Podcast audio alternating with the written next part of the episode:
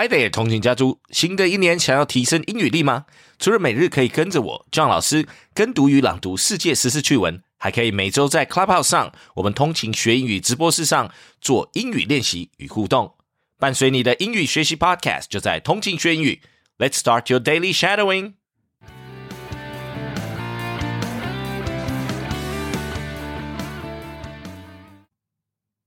What to know about buy now, pay later?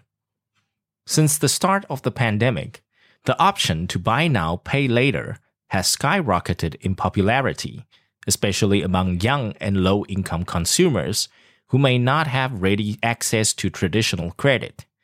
If you shop online for clothes or furniture, sneakers, or concert tickets, you've seen the option at the checkout to break the cost into smaller installments over time. Companies like Afterpay, Affirm, Klarna, and PayPal all offer the service, with Apple due to enter the market later this year.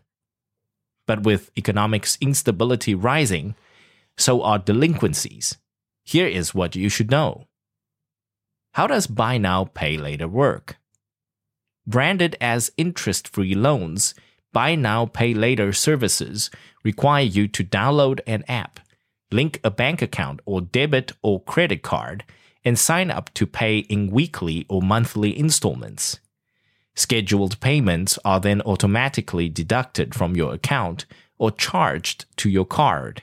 The services generally don't charge you more than you would have paid upfront, meaning there's technically no interest so long as you make the payments on time.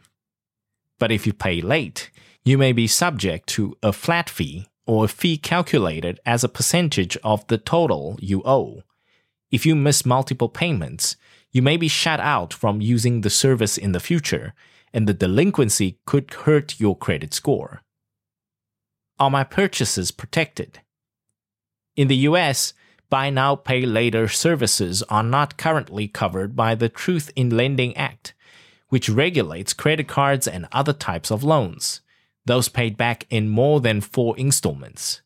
That means you could find it more difficult to settle disputes with merchants, return items, or get your money back in cases of fraud. Companies can offer protections, but they don't have to. Why do retailers offer buy now, pay later? Retailers accept the back end fees of buy now, pay later services because the products increase cart sizes when shoppers are given the option to pay off purchases in installments, they're more likely to buy more goods in one go. Who should use buy now, pay later? If you have the ability to make all payments on time, buy now, pay later loans are a relatively healthy, interest free form of consumer credit. But if you're looking to build your credit score and you're able to make payments on time, a credit card is a better choice the same goes if you want strong legal protections from fraud and clear centralized reporting of loans. If you're uncertain whether you'll be able to make payments on time, consider whether the fees charged by buy now pay later companies will add up to higher charges than the penalties and interest a credit card company or other lender would charge. Thanks for tuning in. 记得我们每日跟读、精选词汇以及 Intense Podcast 节目都在各大 Podcast 平台同步放送，也欢迎分享我们官网 www. fifteenminutes. today 以及 Facebook 粉专给亲朋好友。同情学英语，Improving your English on the go。Catch you in the next one。我们下期见。